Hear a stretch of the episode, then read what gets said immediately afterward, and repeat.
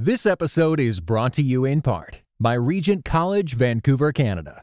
Experience God's call to a life more abundant with our one to two week summer courses. Sign up today at rgnt.net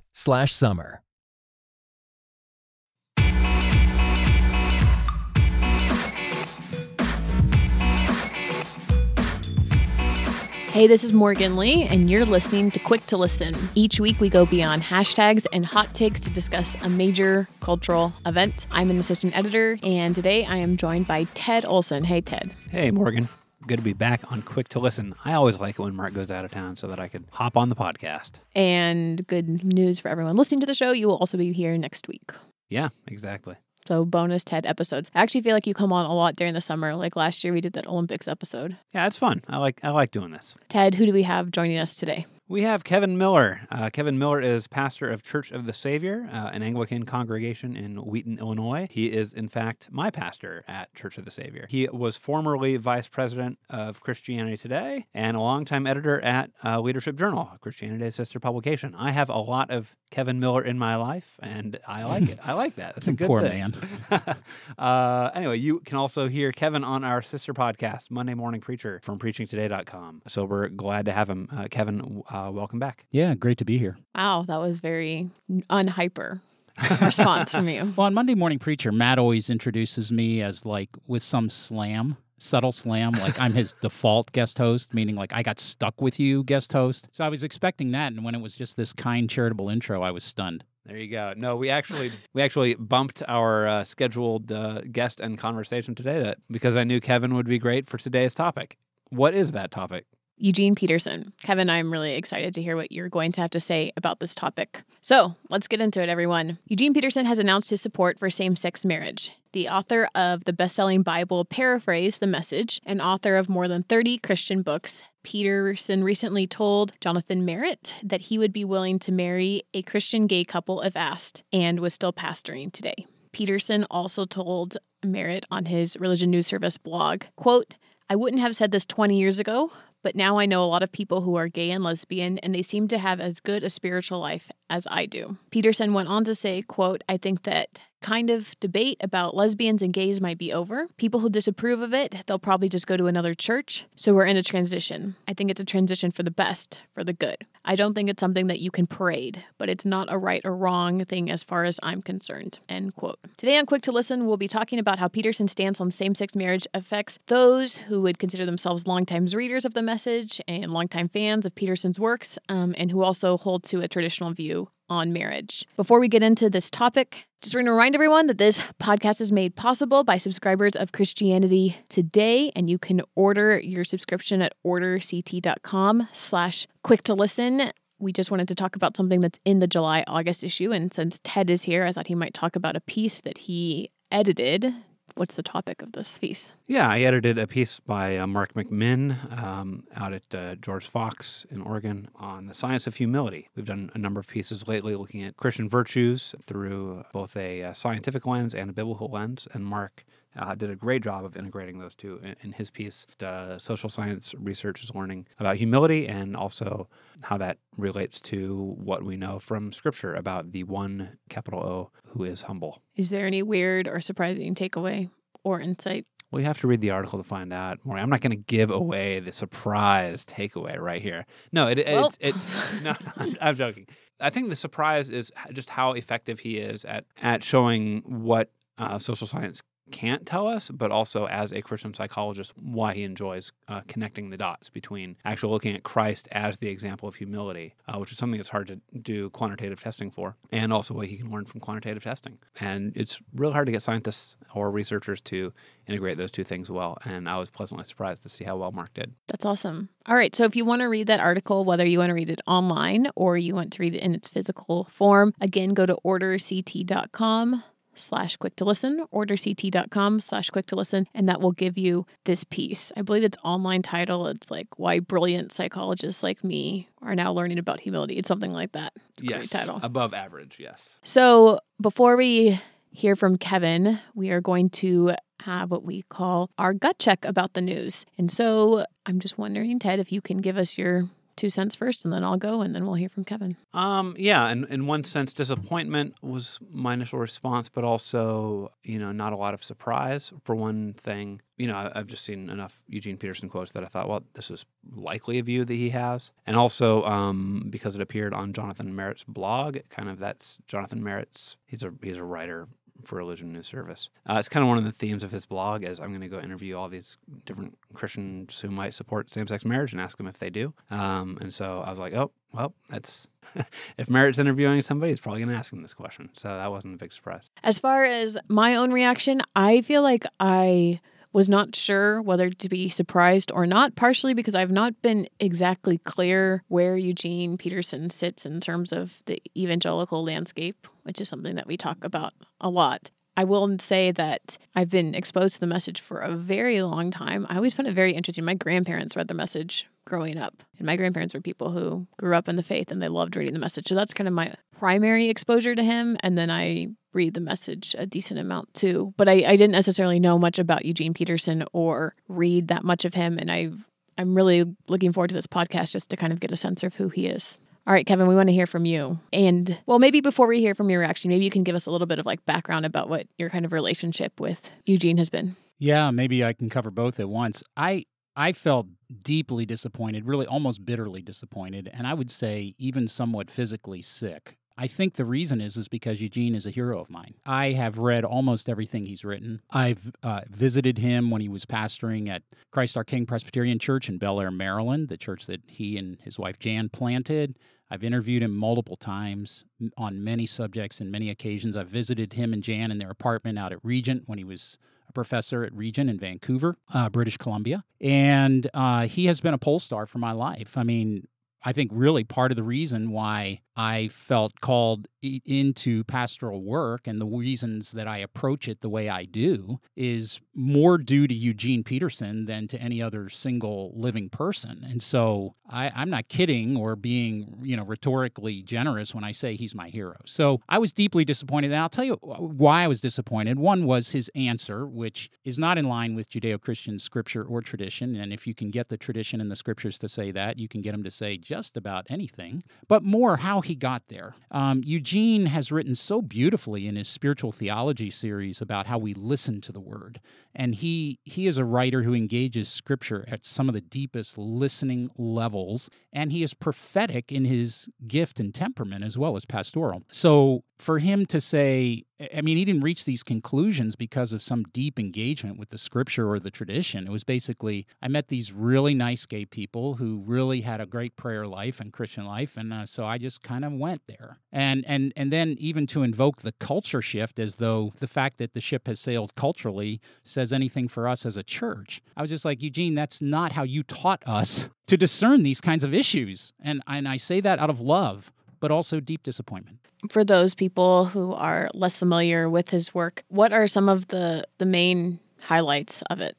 Well, early on, he, he wrote a number of books using scripture to understand the pastoral role. Working the Angles is a brilliant and, and seminal work. Uh, his, his book on uh, Jeremiah gets there a little bit Run with the Horses, A Long Obedience in the Same Direction uh, which is uh, on the Psalms of Ascent, Five Smooth Stones for Pastoral Work, Under the Unpredictable Plant. I mean, I can just keep going. The Contemplative Pastor. Uh, and then, of course, he wrote the really uh, classic um, spiritual theology series later in his life, uh, which include Eat This Book and, and I think at least four other titles. And um, so. What was the heart of those books? The heart of his, uh, those books is on recapturing the pastoral ministry from and this is somewhat ironic in today in light of today's news, from its cultural accommodations. He was defending the classic biblical definition of the pastorate against this kind of marketing, church growth oriented, church inc. assumptions in which he believed pastors were being forced to become marketers and were losing the personal touch and the capacity to really do the things that he believes are essential to the pastoral role. And I agree with him scripture, prayer, and pastoral direction. I love Eugene's works, and to me, they're as brilliant as prophetic as ever. But we'll talk about how that shifts for many of us now. Yeah, few people have been as uh, against the idea of relevance uh, Yeah. as Eugene Peterson. I mean, I mean, that- in one in one interview, he said relevance is a Nazi word, right. which obviously I've not forgotten that quote.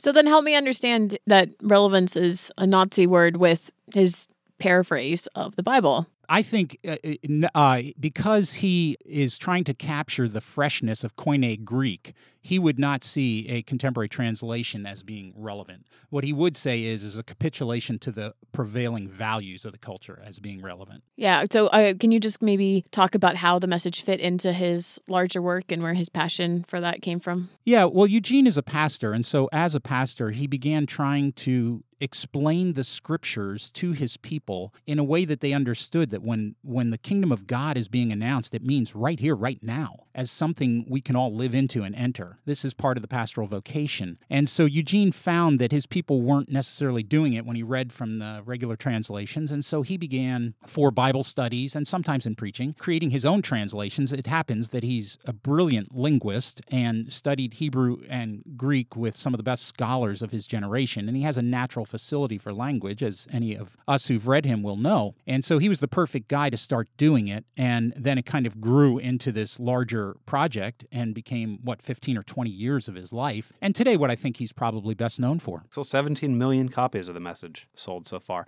I just came across the Message Study Bible this week, uh, which I, I I was a little surprised. There's a, a message study Bible. It just seems the study Bible aspect seems to go a little bit against the Yeah. the spirit of of the translation. But uh, but there there you have it. Kevin, I'm just wondering if you have dealt with a type of tension before where a pastor or author that you have agreed with on almost everything has later that changed their mind on a stance that you felt was important and how that's kind of affected how you've incorporated them into what you've been reading or teaching on. Yeah, well, you know, I'm still processing this one. I, I think there are two ways that as as Christians we can go when with this type of news and how it influences our ability to appreciate the works that these people have done. For me, I've already incorporated into my very life choices and practices the wisdom of Eugene Peterson on the pastoral vocation. So that cannot be taken out of me. And I I accept what Paul teaches in Corinthians that we prophesy in part. And so although I believe Eugene rightly prophesied for most of his life on most subjects, I think he missed it on this one. And so the fact that he missed it uh, and badly on this one and will mislead people, for which sadly he'll be responsible. Uh, nonetheless, uh, I think I will still be able to appreciate and take to heart his many brilliant contributions over the years. Now, I haven't always been able to do that, and I think we need to make space for believers for whom the associations are just too painful and too fresh. For I'll give you an example. I downloaded a worship song that is one of the most stirring and to me meaningful worship songs I've heard in the last 10 15 years. I downloaded it on my playlist and I I've just played it over and over and over again and I loved it every time. And then I discovered not so long after that that the person who wrote that song had cheated on his wife and was sleeping with some other women in that church and whatever whatever and it was quite disappointing to me and I left it on my playlist for a while because I was like, you know, I can still enjoy the creative gift of this person, even though they felt. But what happened was every time that song came in the rotation, instead of me thinking about the exaltation of God, I was thinking about this person's sad moral choices. And I finally took it off my playlist. And I just realized the associations overwhelmed my emotional capacity to still appreciate the gift. Yeah, let me ask you about that. You know, I, have found just personally these questions come up, you know, in two different senses. One uh, is kind of the moral failure uh, area that, that you've mentioned, and then the other one is uh, someone who has changed their views to areas that I believe are wrong or hurtful, or you know, who, someone who has changed their mind in a way that I think goes away from the truth, but their earlier works are still very solid. I, I guess I wrestle with um, sometimes whether my reaction to those works is is is different. You know, it, you know, uh, with with moral failure, I think there's always this kind of hope of redemption. Uh, you know, we ran a story in CT once uh, once where there was a uh, a pastor, a very popular pastor. His sermons were one of the most popular uh, podcasts on iTunes. Who you know experienced moral failure and was removed from uh, pastoral ministry. But the church, various people asked the church, please don't take off uh, his sermons from from from iTunes because they're still ministering to us, and, and we're sad to hear about your you know what this is doing to your congregation, but the teaching is still is still solid. Paul says that the teacher will be judged more strictly. And so I do think there's a finer filter for those who profound doctrinal errors, such as this one, I would say, and uh, their teaching has to be judged more strictly. I remember, for example, Ted Haggard, the former head of NAE, for those of you with long enough memories, and he he preached an absolutely brilliant sermon from the book of Judges that we ran on our Preaching Today series, and it was about the sin of Achan, and it was titled "How much is your sin going to cost me?" And it was about how the community suffers when one believer sins. Hmm. Well, as it turned out, yeah. that title became a prophetic indictment of his own life, and the entire evangelical community ended up having to say to Ted, "How much is your sin going to cost me?" Well, anyway, as brilliant as that title was, and as amazing as his exegesis of Achan's, uh, you know, text was, we took it down from the site. It was just, it was almost comic. Um, it was, it was so close. But I do think teachers are judged more strictly, and so even though I think I'll still be able to benefit from just about everything that uh, Eugene has done, if he brings out more teaching or new teaching, I'll be less likely to pick it up. I have to admit. I, I wonder, um, is there a difference as well with P- Peterson's most famous work being a Bible? In one sense, it's a unique case, but in another sense, it's less. it- this is inaccurate, but less unique than it, than it was at the time. I mean, you have uh, uh, N.T. Wright has his own uh, New Testament now. Uh, David Bentley Hart uh, is coming out with a New tr- uh, Testament translation in October. Uh, the Voice is kind of a Christian uh, celebrity uh, Bible. For me personally, it seems like I have a different relationship to the message than I do to the uh, to the Eerdmans uh, spiritual theology series. Yeah, you know, I actually think uh, I, I'll still be able to use the message. I think it's a brilliant piece of work.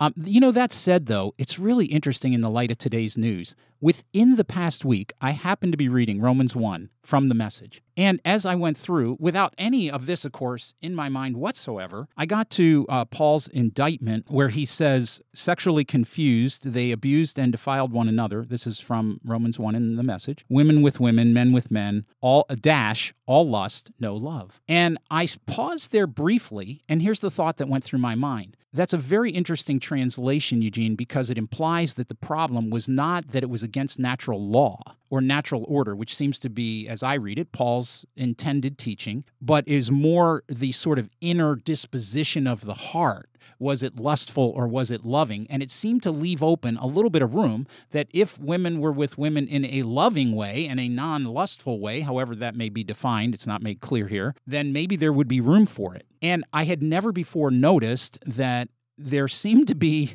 a little bit of loophole room Right. um, opened up in Eugene's translation. Now, he may not have translated it this way with any of that in mind. I have no idea. I wasn't there, um, but it's it's kind of odd that I just had that experience a couple days ago. So, I, yeah, I would definitely I wouldn't be able to read Romans one in quite the same way eh, because now I can't help but read loopholes into it. But you know, his his the most of the translation is just a, a seminal and brilliant piece of work, and I personally will continue to use it. Yeah, and you know one of the things that strikes me about the message is how much he has reintroduced in there the connection between broken sexuality and idolatry. Hmm. Uh, if you look at his, uh, you know, a lot of his Old Testament work, if it's a sex god or fertility god, like he he he says it, even if it's not in most English translations, right. um, and just uh, kind of driving home this idea that our idolatry and our sex, our broken sexuality are usually Yeah, uh, they travel connected. together. They travel together. I mean that that's been helpful. Just you know, to me personally, reading the message and uh, making it much more you know fresh rather than I don't know who uh, this this particular god was or what they were known for, but uh, that translation's been been helpful in, in making it current and relevant or relevant. Not sorry to use a Nazi term, but there you go. This episode is brought to you in part by Thomas Nelson, publisher of Nine Lives and Counting A Bounty Hunter's Journey to Faith, Hope, and Redemption, written by Duane Dog the Bounty Hunter Chapman.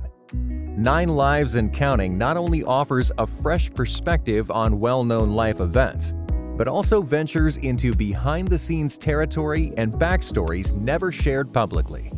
Nine Lives and Counting is available everywhere audiobooks are sold. Visit thomasnelson.com/audio to learn more. You know, one of the discussions that we've been having on our website, among other places, are just questions of authority, who gets to kind of like speak for different movements and so forth. I'm just wondering if we can back up for a second and ask about, again, how Christians um, should be considering who they're giving authority over their spiritual life. It sounds like you had a personal relationship with Eugene, but it wasn't at the same time like you were, he was your personal pastor and that you went to his. No, and in no way. And I, I don't want to overplay this. The fact that I've interviewed him multiple times does not mean we were friends. We didn't correspond on a personal relationship. He's been uh, a hero of mine from afar because he's so shaped my thinking. Well, you know, this is this is an important moment, I think, for the evangelical movement, and that is our ecclesiology and our epistemology are being challenged, and uh, maybe much to our chagrin, perhaps I don't know, but the, it just so happens that they're primarily being challenged on these issues of human sexuality.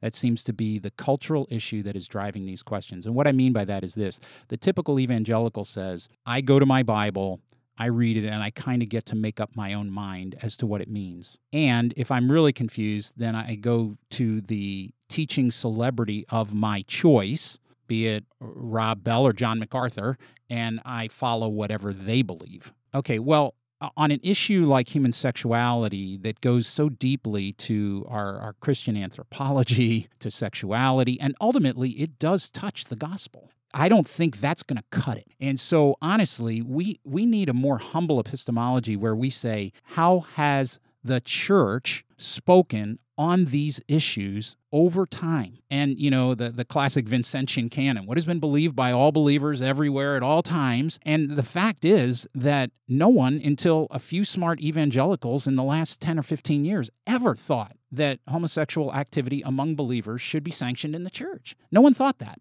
I think we need a stronger view of the church. We need a greater humility in our own epistemology to place ourselves under the church. And uh, until we do that, until we stay in this sort of individual reading under individual celebrity leadership, we're going to continue to have moments just like this right here. Uh, apparently, Eugene has thought this for a while uh, and just you know hadn't been asked about it in a for publication interview which to me and a few people on twitter have have have raised the question of you know there's probably a number of other people who are kind of in that mode um, and they're like i kind of hope that we kind of move through this quickly where people kind of take a stance one way or another and we just kind of like this whole drip drip drab is kind of uh, frustrating i don't know that every you know everyone needs to uh, you know fill out a form somewhere but i do i do think you know it's important for pastors to be clear with their congregations. But I do wonder about uh, we deal with all sorts of writers, we deal with all sorts of just uh, speakers who sexuality is not in their focus point, but they are, have some sort of leadership gifting. They're leading somebody out there. Used to be at a place called Leadership Journal. What do you, what do you think about the idea that you know at this stage everybody should just stand up and be counted and make some sort of public findable statement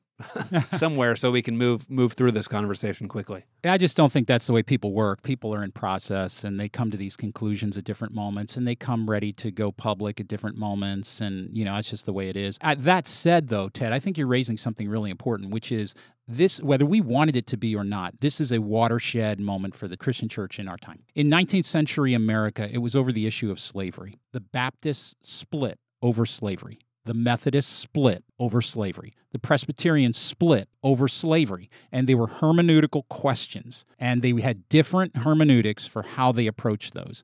Ultimately, one side is now being judged by the church to have gotten it right. Well, maybe 100 years from now, we'll look back and, and we'll have a different perspective than we do now. But I'm staking my claim where I'm staking it.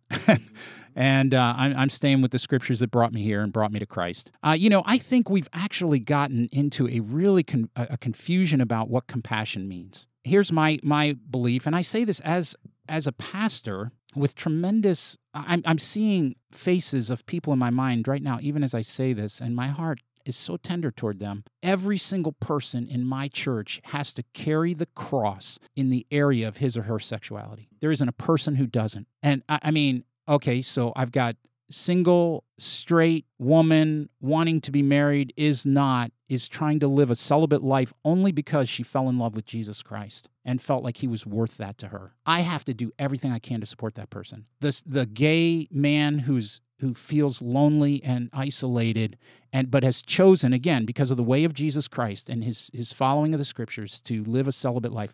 I will do whatever it takes to support that person in his life in Christ. The married person whose partner is physically disabled such that sexual relations are no longer even possible, and that person has to daily bear the burden of that person's disability as well as their own longings. I will do whatever I can to support that person in their life in Christ. And now today we're saying in the church, oh, it's too bad your impulses aren't gay because then we're going to give you a free pass. What have we done? We've lost our pastoral way. I mean, it is not compassionate to take away from a believer in Jesus Christ the cross that unites them with Jesus Christ. Even your married people in healthy midlife, I mean, marriage is an all but one celibacy. And there are days where the one that one person is the person who hurts you the most and drives you nuts. And so it it also has a cross to bear. And then, Lord willing, procreation is a part of marital sexuality. And so then the children are a cross to bear in various ways. I, I think we need to to to stop thinking as the culture does that homosexuality is the only frustrated sexual experience for the human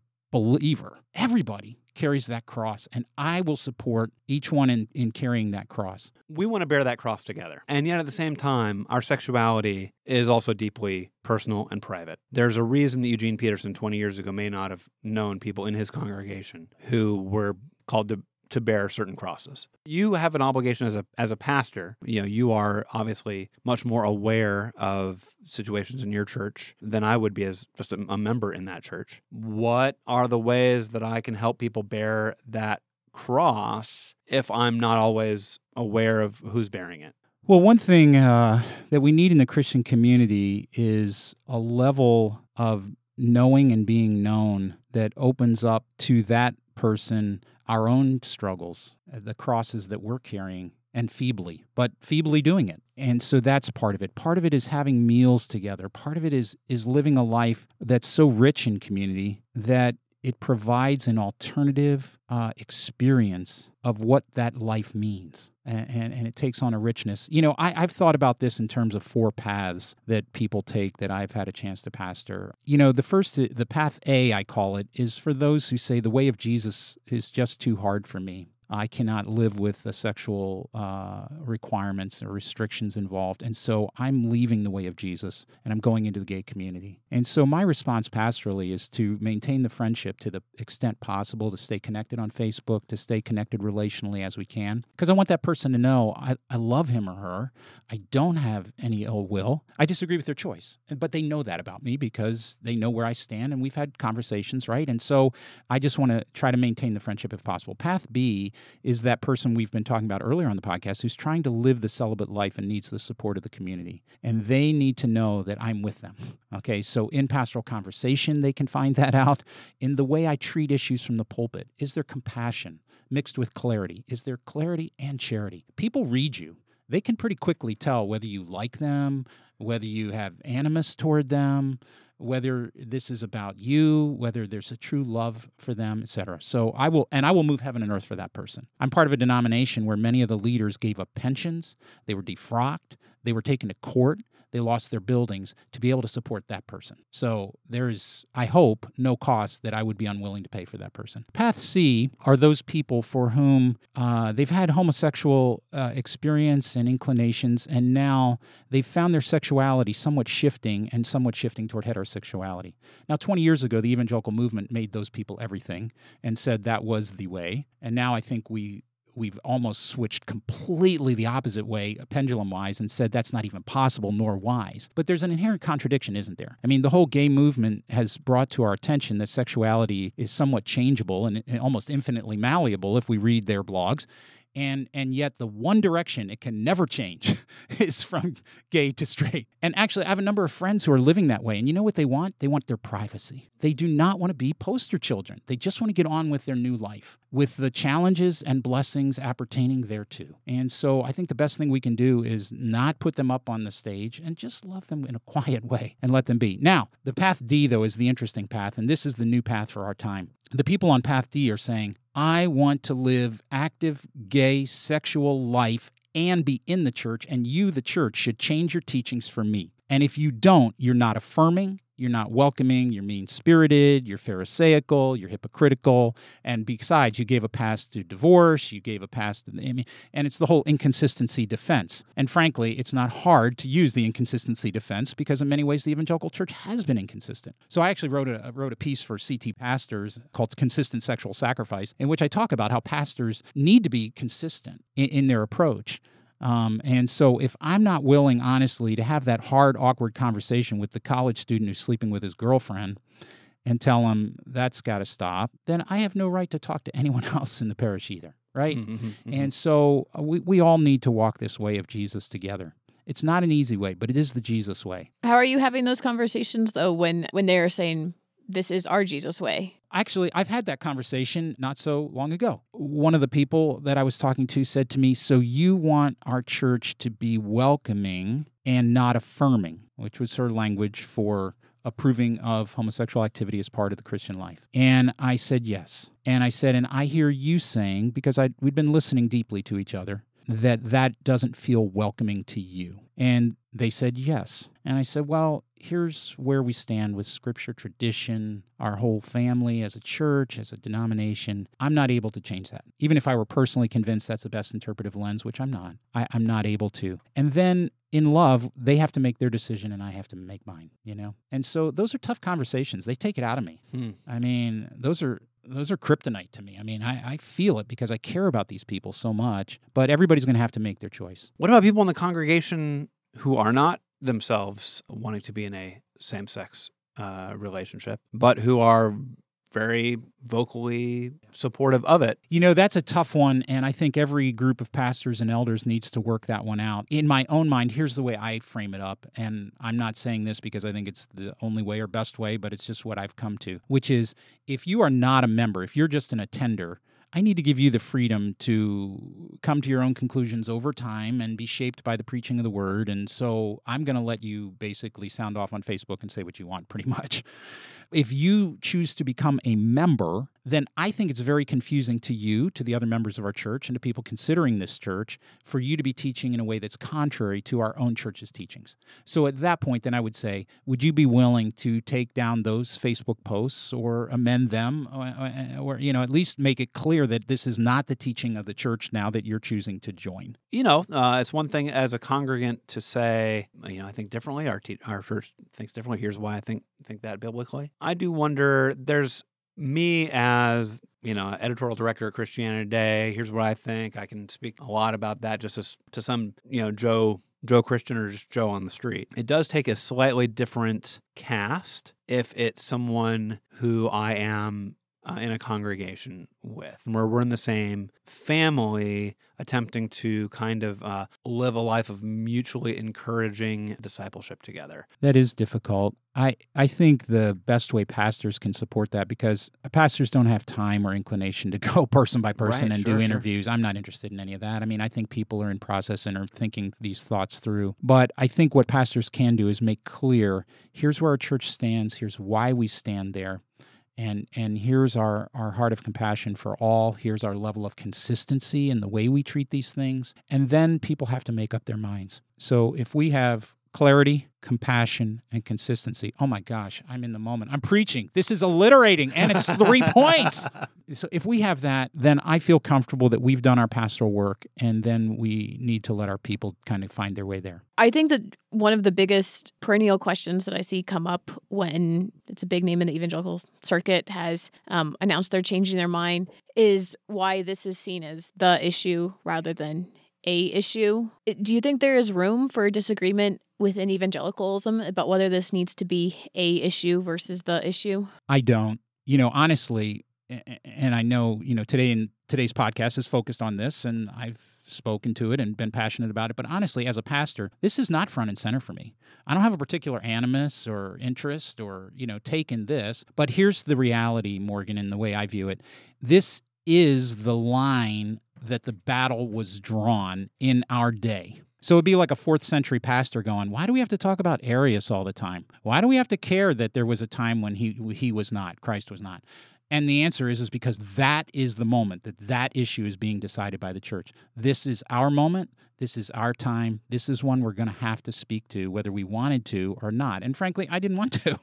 I didn't have a lot of emotional energy, but for this, but it is the issue of our time, and we must get clear. And where it touches is it touches the nature of holiness. It touches the nature of sexuality. It touches the nature of the gospel. Is the Spirit of God enough to bring courage, enough for celibacy, is the Spirit of God enough that we could actually say in some of our parishes, and such were some of you? Is the Spirit of God enough to bring a changed life? Where are we getting, it also asks, where are we getting our authority? Is it coming from the New York Times editorial page, or is it coming from the apostle paul and the prophets and and and the whole of scriptural teaching for for millennia and so i wish it weren't but it is One pushback to that could be well, the answer to that not letting be the thing that divides everyone is to not let it divide you, if that makes sense. Or how does it cease to be that main issue anymore? And I'm just trying to think in terms of other moments in church history, how something has not has gone from being like the hot topic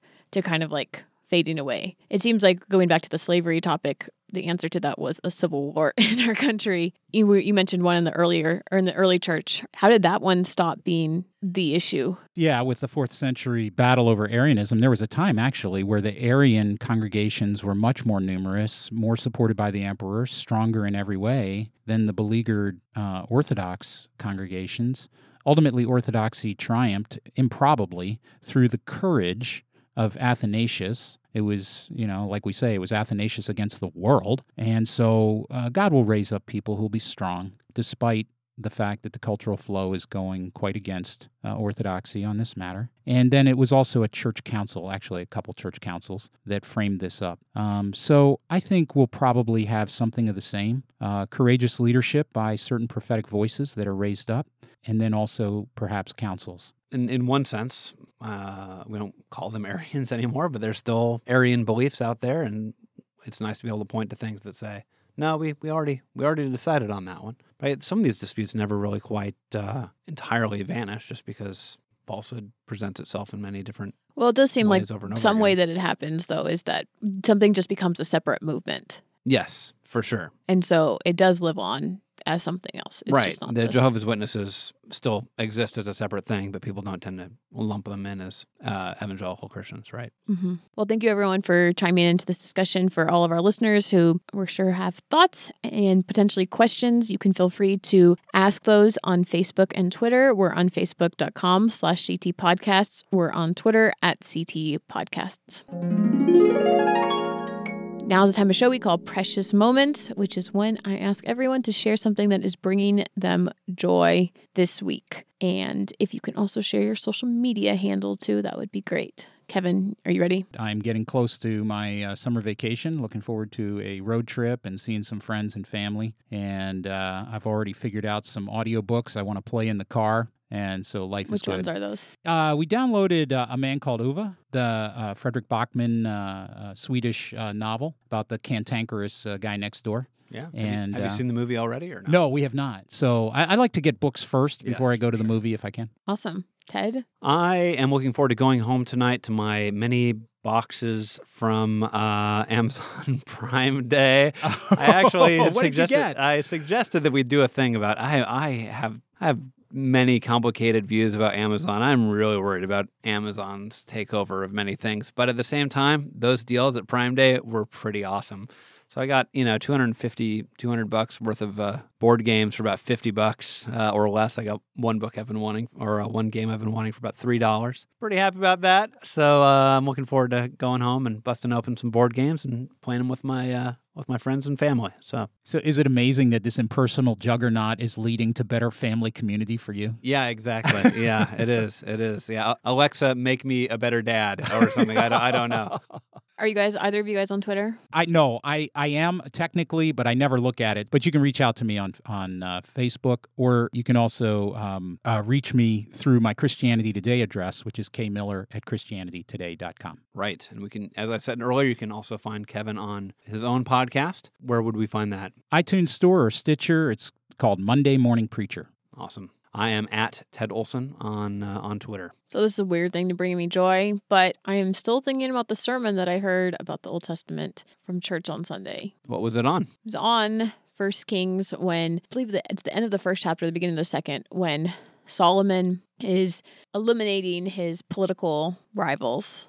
And I thought that our pastor did a great job of just sitting with the tension of that piece, um, where some of these guys, Solomon goes ahead and has them assassinated, and some of them he grants mercy, and some of them he grants mercy for a little while. Yeah, there was just a lot of like wrestling with the complexity of this piece and the violence that was used, and the whole of the Old Testament and the violence that was used. A strong attempt to help us not figure that feel that we had to explain away everything that is in the Old Testament, but to be able to read the Old Testament collectively in context of the New Testament. And it just made me think a lot about reading scripture and dealing with complex passages. So anyway, I just feel really happy that we're doing this series on the Old Testament, which is place that I've not spent a ton of time in. Nice. Now I feel obligated, since my pastor's sitting right next to me, that I should say, "Yep, no, my, my pastor's servant uh, this weekend was pretty awesome too." But yeah, one up you, yeah. yeah, why wasn't that your precious moment?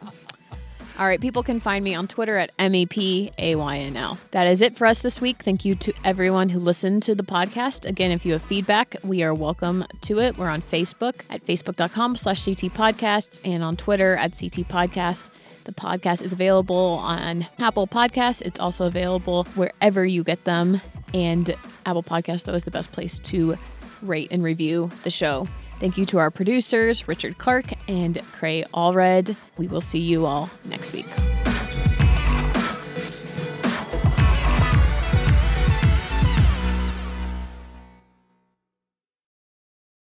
This episode was brought to you in part by the Areopagus Podcast, two clergy of different traditions, Father Andrew Stephen Damick and Michael Landsman, discuss encounters of historic Christianity with other religious traditions. How do we engage with those who believe differently? Listen wherever you get your podcasts.